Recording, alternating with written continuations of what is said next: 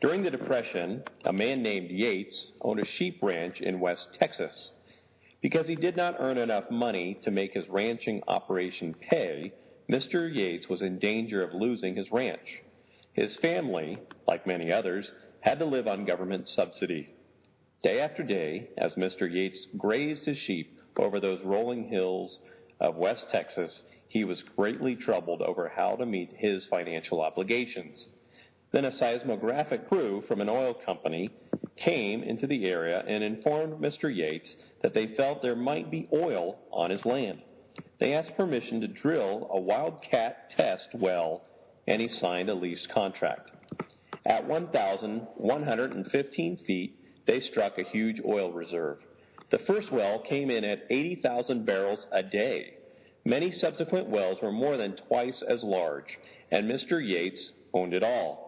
The day he purchased the land, he received the oil and mineral rights.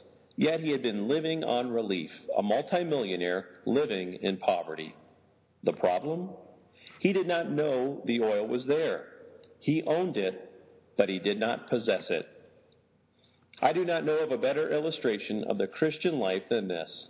The moment we become children of God through faith in Christ, we become heirs of God, and all of his divine supernatural resources are made available to us.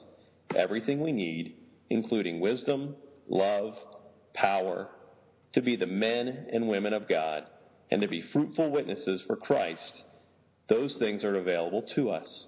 But most Christians continue to live in self-imposed spiritual poverty because they do not know how to appropriate from God those spiritual resources which are already theirs. All right, today's passage comes from the book of Galatians, Galatians chapter 4, verses 1 through 20. What I am saying is that as long as the heir is a child, he is no different from a slave, although he owns the whole estate. He is subject to guardians and trustees until the time set by his father. So also, when we were children, we were in slavery under the basic principles of the world. But when the time had fully come, God sent his Son, born of a woman, born under law, to redeem those under law, that we might receive the full rights of sons. Because you are sons, God sent the Spirit of his Son into our hearts, the Spirit who calls out, Abba, Father, so that you are no longer a slave, but a son. And since you are a son, God has made you also an heir. Formerly, when you did not know God, you were slaves. But those who by nature are not God's. But now that you know God, or rather are known by God, how is it that you are turning back to those weak and miserable principles? Do you wish to be enslaved by them all over again? You are observing special days and months and seasons and years. I fear for you that somehow I have wasted my efforts on you. I plead with you, brothers, become like me, for I became like you. You have done me no wrong. As you know, it was because of an illness that I first preached the gospel to you. Even though my illness was a trial to you, you did not treat me with contempt or scorn. Instead, you welcomed me as if I were an angel of God, as if I were Christ Jesus himself. What has happened to all your joy? I can testify that if you could have done so, you would have torn out your eyes and given them to me. Have I now become your enemy by telling you the truth? Those people are zealous to win you over, but for no good. What they want is to alienate you from us so that you may be zealous for them. It is fine to be zealous, provided the purpose is good, and to be so always and not just when I am with you. My dear children, for whom I am again in the pains of childbirth until Christ is formed in you, how I wish I could be with you now and change my tone because I am perplexed about you. Morning, everybody. Hey, any good Catholics? Anybody raised Catholic in here? Any good Catholics? Peace be with you. And also with you. Yes, thank you. Thanks. Peace be with you. And may God be gracious to you. May he bless you. And may his face shine upon you this morning. It's good to be together. Father, thank you for our time. And thank you for your word and your Son. And the joy it is to celebrate you, the one who took the initiative when we were in slavery, to break the bonds to free us and redeem us so that we might live in your kingdom. In Jesus' name, amen. Okay, I've got, how long do I have? 10 after. I have 5 minutes? So about 10 after? All right. You know, I really loathe this 9 o'clock service. I don't know how you people wake up this early. Tomorrow morning they'll ask me, which service do you want on the internet? And I'll say, put the first one. I was sleeping. So I need a volunteer, somebody willing to come up front. Good. This looks well. Okay. I actually need a man volunteer. Randy, come on up front, okay? I need a man volunteer, and I need some. I need some younglings. Let's see. Can I grab you? Do you mind coming up front and being a youngling for me?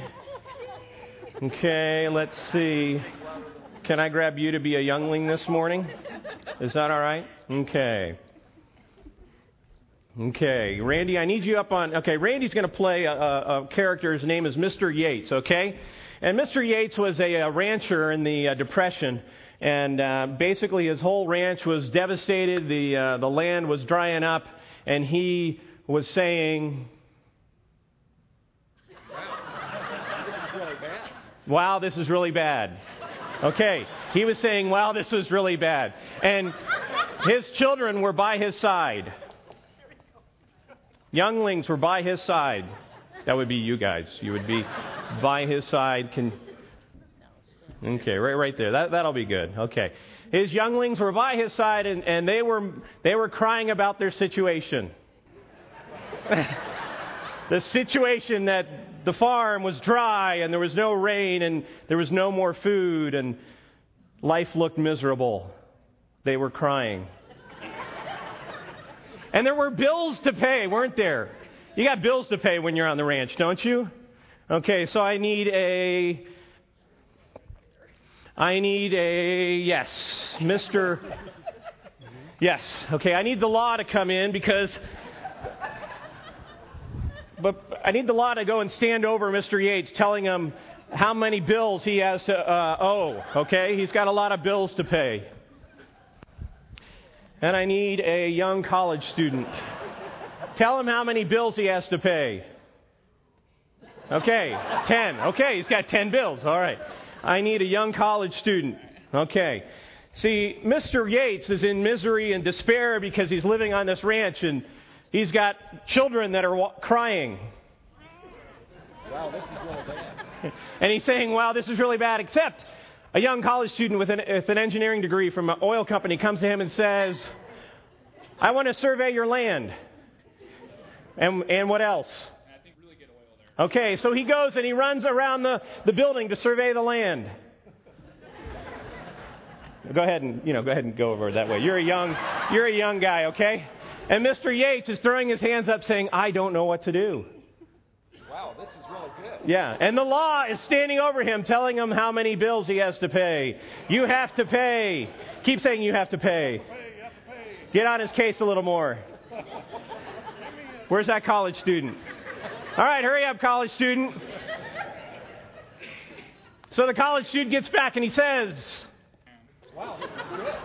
How is he going to be a rich man? You have lots of oil, I think. You might have won the lottery, you know, I think. The reality is Mr. Yates lived on a farm and a ranch in Texas, and when the engineers came, they said, we want to look at your land to see if there's oil underneath there. They found billions of gallons of oil.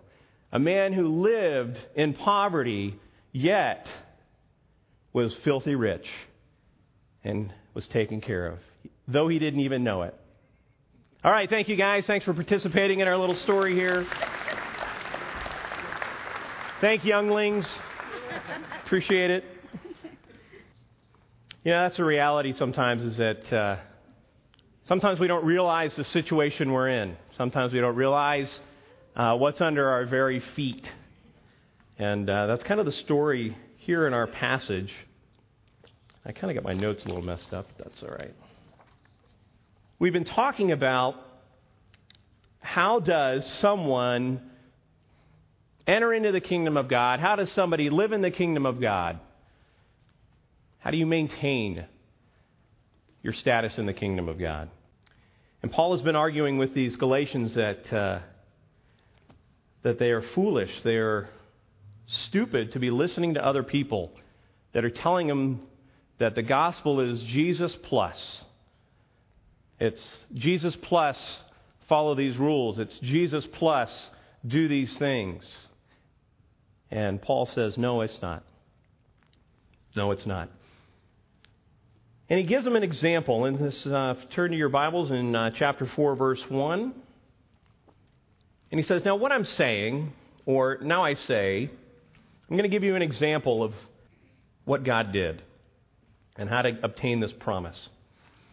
That as long as the heir is in the minority, he does not differ one bit from a slave, even though he owns everything.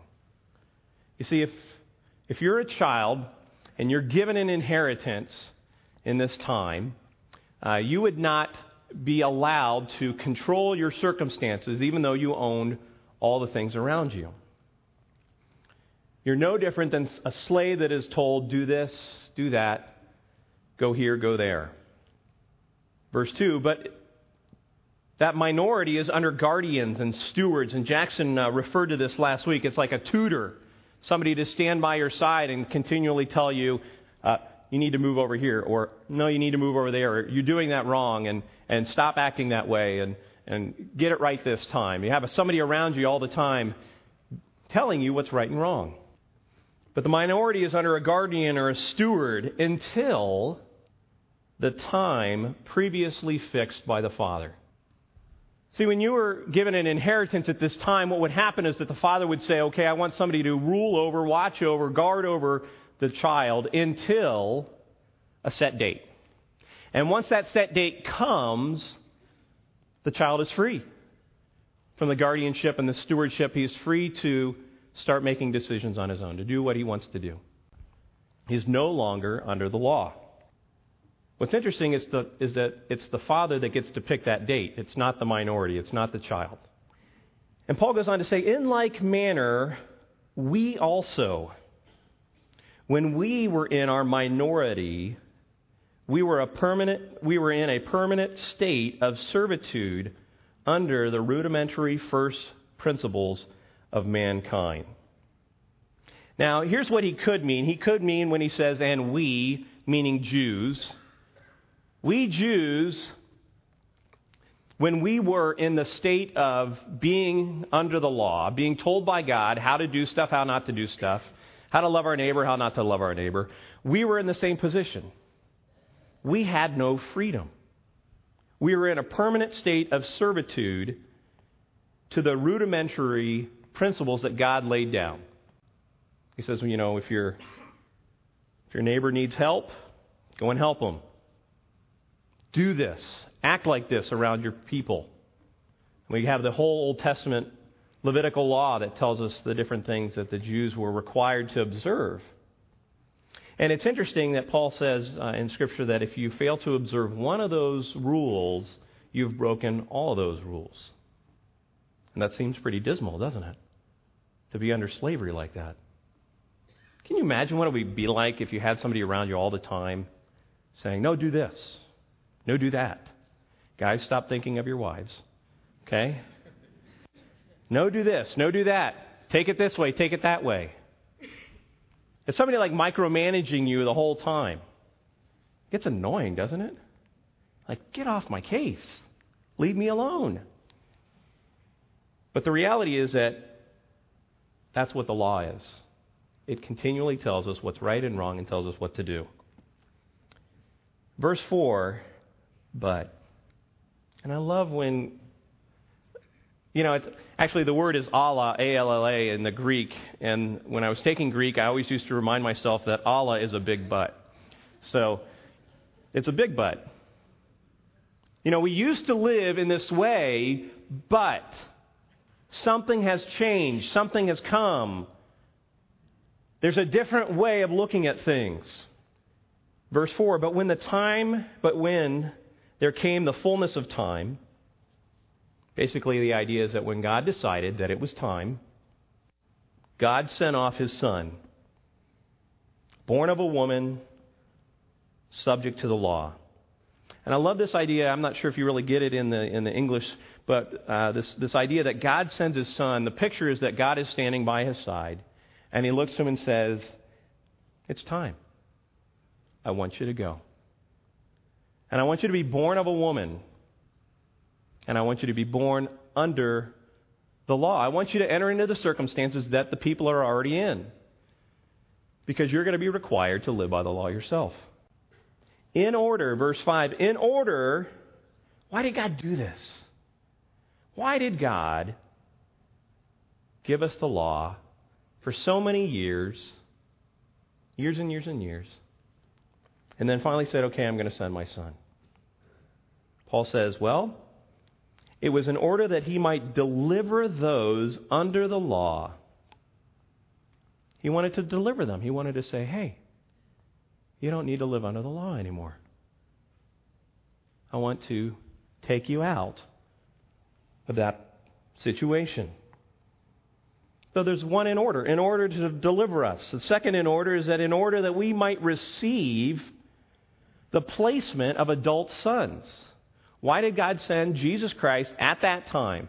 So that you and I, as followers of Jesus Christ, would be placed no longer as children under the law, but he would take us, pull us out of that situation, and make us adult sons. That was the appointed time. God says, this is it. I'm sending my son, born of a woman, born under the law, in order that, to deliver you and to bring you to a state of being an adult son, no longer a child. And because you are sons, because you are no longer these little children, no longer these little slaves, and you're now adult children, verse 6, because you are God's sons, God sent forth, again, this is the same idea as before when it said God sent his son, God sent forth his spirit of his son into your hearts, crying, Dad, Daddy. No longer are you going to somebody saying, am I doing what is right? Am I doing what is wrong? But you're going to somebody that you go to and you say, hey, Dad. And it's this idea, this intimate relationship. When I was in Campus Crusade for Christ, I would go to talk to people and I would say things like, would you like to have an intimate relationship with Christ or Jesus or God? And I felt that kind of awkward at times. But as I read this passage, this is the idea behind it, is that would you like to enter into an intimate, loving, caring relationship with the God of the universe, Daddy? Unfortunately, some of us don't have good examples of dads, and that can't be changed. But we do have God as our Heavenly Father, as our Dad. No longer over us saying, you better do this, you better do that, you better get your act together, you better get it straight. But he says, I'm your dad. I tell you, the most exciting thing for me is being a dad right now. Loving my kids. I love to go in and watch my kids while they're sleeping. Any parents who used to do that? When your little ones are sleeping, you go in and you go, oh man, that is so beautiful. And that's that intimate relationship, that watching over us. And the interesting thing is that God sent his son, not because we cried out and said, God, please do something. God sent his spirit, not because we said, we really need to figure out another way. God sent his son and his spirit because he was the one that took the initiative to say the law will never free you, and you'll never get it right without my help. So, verse 7, so that no longer are you a slave. Why did God do all this? So that you're no longer a slave, but a son. And since you are a son, you are also an heir through God, by God, because of God, what he did, you have now become an heir. An heir of what? An heir of the promise of Abraham. The very thing that every Jew wanted to obtain, the promise of being in Abraham's heritage, his line, the blessing, the continual presence of the living God. not because of anything you did. It's all because of what God did by sending His Son at the right time, at the right moment, to the right place, born under the woman, born under the law, so that you're no longer a slave but a son and an heir. And that's pretty much the simple gospel. That's it. Enter into a loving relationship with God the Father through Jesus Christ under the power of the Holy Spirit. It's your choice. He's calling you. And what happens, though? Don't we get things kind of screwed up sometimes after we become Christians? Or if you ever done, if you ever gone out and shared your faith, and people have come to know Jesus, and then other people come in behind you and say, well, they haven't given you the full information about the gospel. Anybody ever experienced that? You've shared your faith with people around you, and they've come to know Jesus, and then somebody else comes in and says, you know what? He didn't tell you the truth. It's pretty disappointing. Because you labor and you put forth a lot of effort, and then somebody comes in and changes things. Well, this is what Paul's getting at. Verse 8. But at that time, in fact, you didn't know God, and you were slaves in bondage to the gods which were not gods by nature. See, before God moved, these Gentiles were enslaved in bondage to the gods that were really not gods at all. But now, having come to know God, in verse 9, indeed, rather having become known by God, I really like how Paul puts it. He starts off by saying, now that you've come to know God, you know, really that's not the truth. The idea is that you've become known by God. It's really all about God.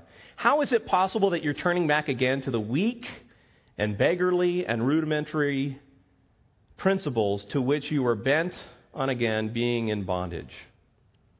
Okay, it's kind of like Bart up here kind of standing over Mr. Yates. You owe, you owe, you owe. And he gets all this money. He gets all this money from all the oil. And the law is still standing there saying, you owe, you owe, you owe. And Mr. Yates is crowding under there going, I know, I know, I know. That's what happens sometimes. We come to know God, or actually God comes to know us. We enter into this personal relationship with Him, but somehow we turn back to the weak. I like how Paul puts this. The weak and beggarly rudimentary principles. You turn back to them. And not only do you turn back to them, but you're bent on turning back to them. You're bent on going back to the way you used to live. It's kind of like somebody says, you know, this Jesus thing isn't really working for me. Ever hear that? I'm not sure this Jesus thing really works. You know, I became a believer and I've tried. I've really tried to do all the right things, but it's just not working out. So I'm going to turn back. And Paul goes on to explain, how are they doing that? Well, there's days you are scrupulously and religiously observing. There's months that you're observing. There's seasons that you're observing, and there's years that you're observing. And I'm afraid about you, least perhaps in vain, that I've labored to the point of exhaustion for you. The Galatians were under the rule of these gods, probably Greek and Roman gods, prior to coming to know Christ. They came to know Christ, and the Judaizers came in and said, well, the reality is that you need to be circumcised, and you need to start observing certain days, certain months, certain seasons, certain years. Paul says you've exchanged one set of bondage for another set of bondage. Man, I really wish I could think of some Christian religious days that we celebrate. Oh, well. Did you ever say this to your kids? I remember hearing this growing up. It's Easter. Okay, so does that mean I'm supposed to be different on Easter? It's Christmas. Be thankful. Oh, okay. I'll change my attitude today. You know, even as Christians, we pick days, we pick seasons, and we go, you know, you better get your act together those days. When in reality is, you know, if the Spirit of God is asking you to observe those days, that's great. But if He's not, then don't put it down as a law. You know, I like Easter. I don't like ham. You know, growing up, my dad would get these ducks on Easter, And he'd put them in the backyard, and so we'd wake up in the morning, and there'd be like 3 or 4 ducks in there. And Easter's always on a Sunday, good day to have a holiday so that we could play in the backyard with the ducks. And then we would go to school the next day, and when we got home, the ducks were gone. You know, Easter is a wonderful day to celebrate the resurrection of our Lord Jesus, but never use it as a law to come down on somebody. You know, you should go to church, it's Easter. You know, it's interesting that Christmas and Easter are probably the biggest days in this church of the attendance. I mean, we get tons of people showing up because the world thinks that's what you do. The world has this skewed idea of what is it really like to be a Christian. Well, you observe things. There's a book by Dan Brown called Angels and Demons, and there's a movie that's going to be coming out here shortly. And as I was reading it, I caught a glimpse of what maybe he might believe about Christianity, and I think it kind of catches what the world thinks. And there's this woman with him named Vittoria. Vittoria was watching him and said, "Do you believe in God, Mr. Langdon?" The question startled him. The earnestness in Vittoria's voice was even more disarming than the inquiry. Do I believe in God? He had hoped for a lighter topic of conversation to pass the time. A spiritual conundrum, Langdon thought. That's what my friends call me. Although he studied religion for years, Langdon was not a religious man. He respected the power of faith, the benevolence of churches, and the strength religion gave so many people. And yet for him, the intellectual suspension of disbelief that was imperative if one were truly going to believe had always proved too big an obstacle for his academic mind. He heard himself say, "I want to believe." Vittoria's reply carried no judgment or challenge, so why don't you believe? He chuckled. Well, it's not that easy. Having faith requires leaps of faith, cerebral acceptance of miracles, immaculate conceptions, and divine interventions, and then there's the codes of conduct. The Bible, the Quran, the Buddhist scripture, they all carry similar requirements and similar penalties. They claim that if you don't live by a specific code, I will go to hell. I can't imagine a God who would rule that way. I can't either. Because he doesn't. He doesn't rule that way. That's the amazing thing about Christianity. God does not rule by code. He rules by grace. We don't need to observe all these special days, seasons, and years to make sure that God's happy with us. Paul says you've turned from Gentile gods and you're turning to Jewish gods, and I'm afraid that I've labored with you in vain. I've put so much effort into working with you that you've now turned to something other than what I told you. So what do you do? What do you do if you find yourself in the situation that, okay, I like law. I like controlling things. I like people telling me how to live because I can calculate it and I can make sure I'm doing the right thing at the right time, and I feel good when I accomplish things like that. It does. It feels good. If we sit there and say, okay, I've done this, I felt like I've accomplished something. Well, Paul says in verse 12, he says, become as I am, because I also became as you were. Become as I am, because I also became as you were. Here's the idea. Paul was a Jew. He kept all the Jewish codes meticulously. He says, I was a Pharisee among Pharisees. I did all the right things. And what did I become? I became a grace-loving follower of Jesus Christ. I gave away all those things. Those things are but rubbish and worthless to me, and count them but loss. I count everything dear to me being Jesus Christ. That's what I've become. And that's what you became when I came to you. You became followers of Christ. You relinquished and turned away from all the laws and the gods that you thought were powerful, and you turned to Christ. Brothers, I'm beseeching you, stop. Basically, he says, stop following the law. It won't get you anywhere. You had done me no wrong. Become as I am, because I also became as you were, brothers. I'm beseeching you. You had done me no wrong. You didn't harm me. Verse 13, but you know that because of an infirmity of the flesh, I preached the gospel to you on the occasion of my first visit. You see, Paul didn't plan on going to the Galatians, but he got sick. He had no intention of visiting them. Now, we don't really know what his sickness was. It could have been malaria.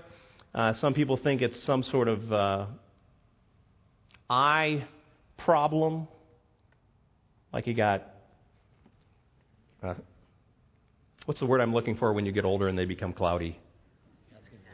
Cataracts, thank you. Something like cataracts in his eyes. I went online to look at some of the pictures of this word that is used to describe what Paul's ailment was, and basically the eyes become really puffy, and they look like... you ever cook fish and the eyes become white? That's what it looked like. But you know, you're not my enemy. You know that I came to you and preached the gospel to you on my first visit because there was an infirmity in the flesh. Verse 14, and the temptation to which you were subjected and which was in my flesh, you did not loathe nor utterly despise, but you accepted me and received me as a messenger of God, as Jesus Christ himself. You see, the state that Paul was in when he showed up to these people was one of, oh my gosh, who is that? He looks horrid. The idea is that they're about to throw up. Boy, looking at that makes me sick. But they didn't say, get out of here. They said, come, tell us what you know. Growing up with a dentist as a father, as we went on vacations, my dad was into slides. This is probably in the 60s and 70s. Anybody big into taking slides when your kids were growing up? So we would go on our vacation and we'd get home and we'd be so excited because, you know, as opposed to the digital age, we'd have to wait, I think, 3 or 4 weeks before the slides got back. And we'd be sitting down ready to watch the slides, and he'd be clicking through them. We're like, oh, I remember that. Oh, I remember that. But the interesting thing is that my dad loved to take slides of people's teeth as well as at the office. And these teeth were not necessarily pretty. So you'd be going through the slides. Oh, I remember we were climbing that. Oh, I remember we were going that. And this big old ugly mouth without any teeth. Oh, yeah. And that's the idea of what Paul looked like. That's nasty.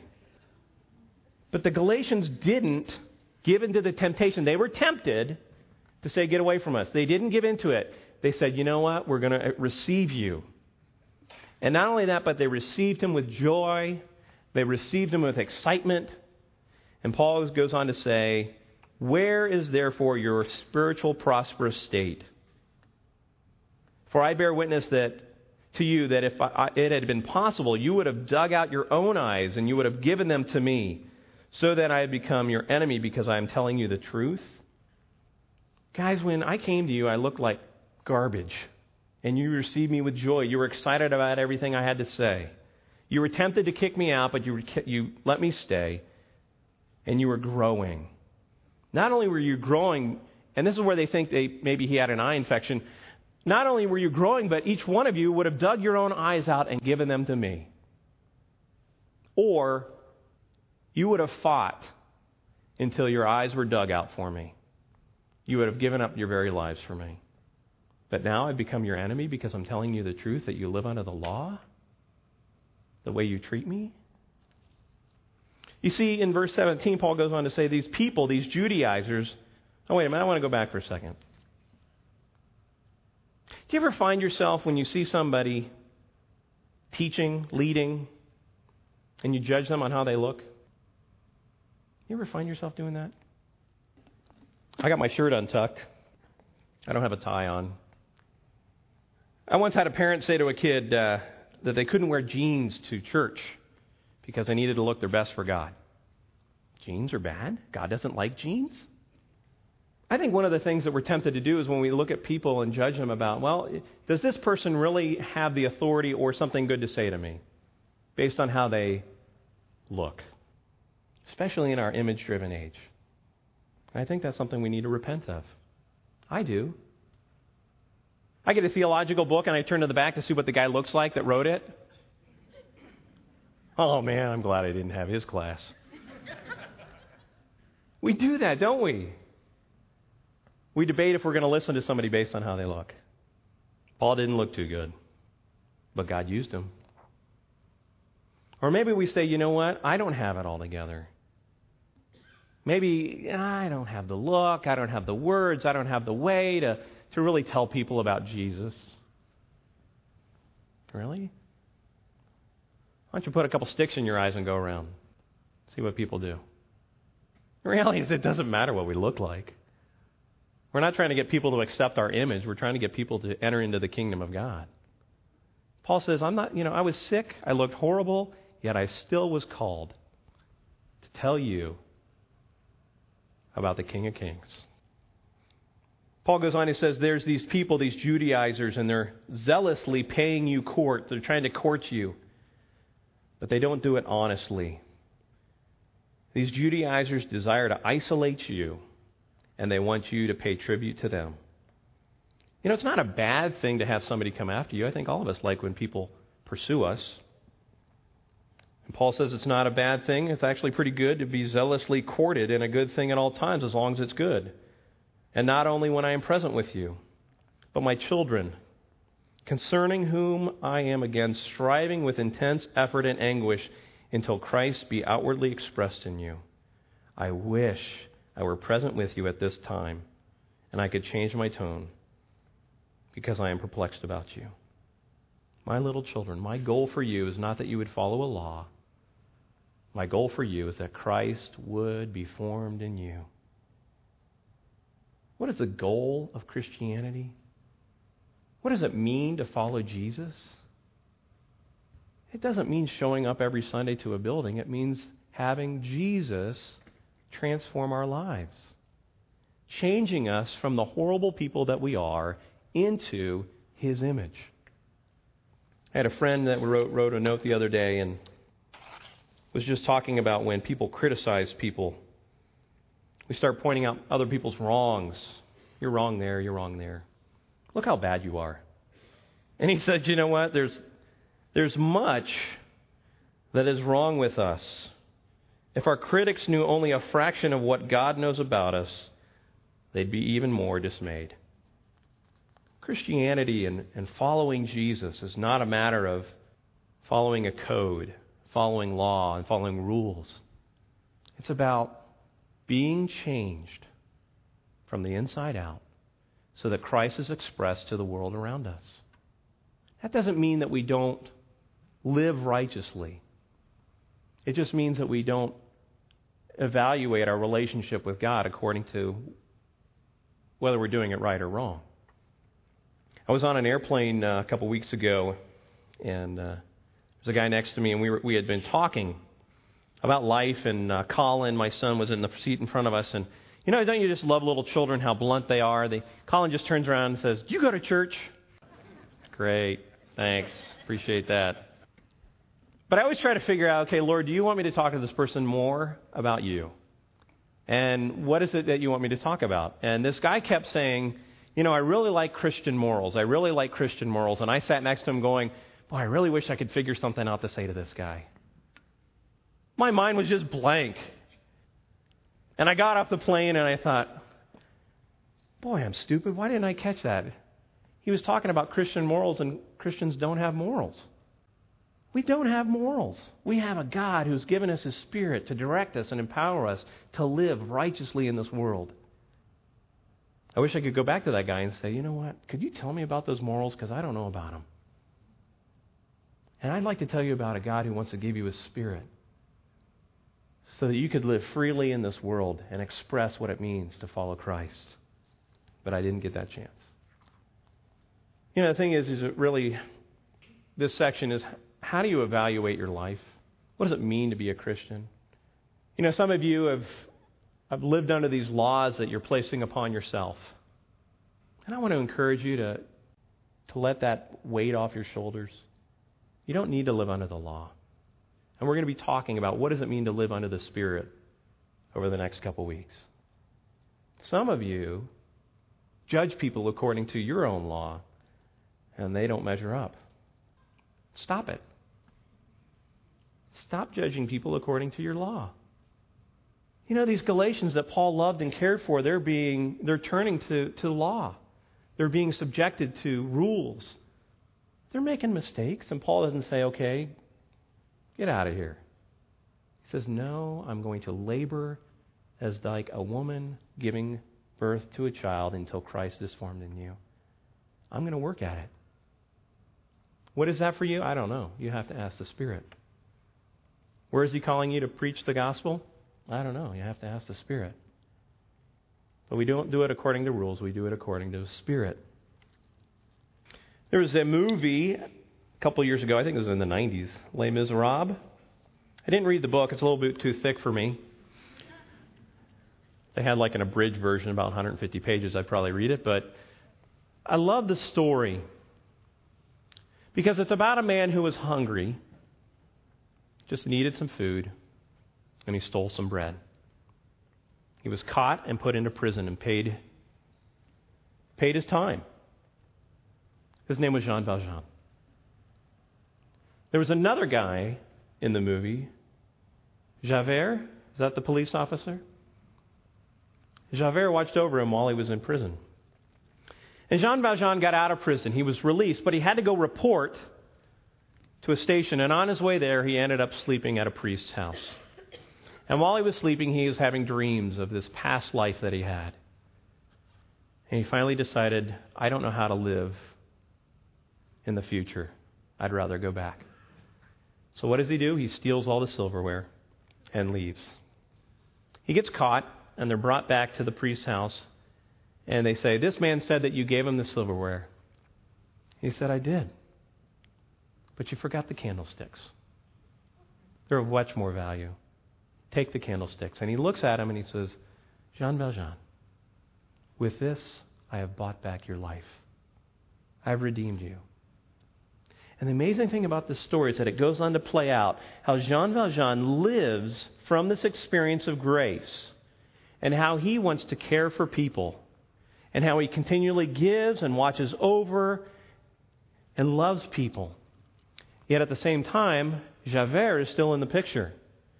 And years later, Javert finds out that Jean Valjean is a mayor of a city. And Javert is intent on loving people by keeping the law. As long as we keep the law, the people are protected and taken care of. And that's what he's dedicated his life to. I will keep the law. And the rest of the story is how this intertwining relationship works out. And you realize living by the law is not how to live. It only enslaves you. And at the very end, Jean Valjean and Javert are at the river's edge, and Jean Valjean is in chains. He's going to be taken away. And Javert goes over and he unlocks the chains. The reality is that he's always been free, even though he was chained up there. And Javert basically says, you've lived the life that I've wanted to live but never could. I tried to live by the law, and it didn't produce what I wanted it to do. But somehow you live by grace, and it changes everything. Father, thank you so much that at the right time, you chose to send your Son from your side to redeem us, to adopt us, to bring us into your family, and to give us your Spirit so that we can say, Dad. Help us, Lord, to follow your Spirit. And over the next couple weeks, teach us what it means to live by the Spirit and not according to the flesh. What a joy it is to live day by day without the law, but with your Spirit. In Jesus' name, amen.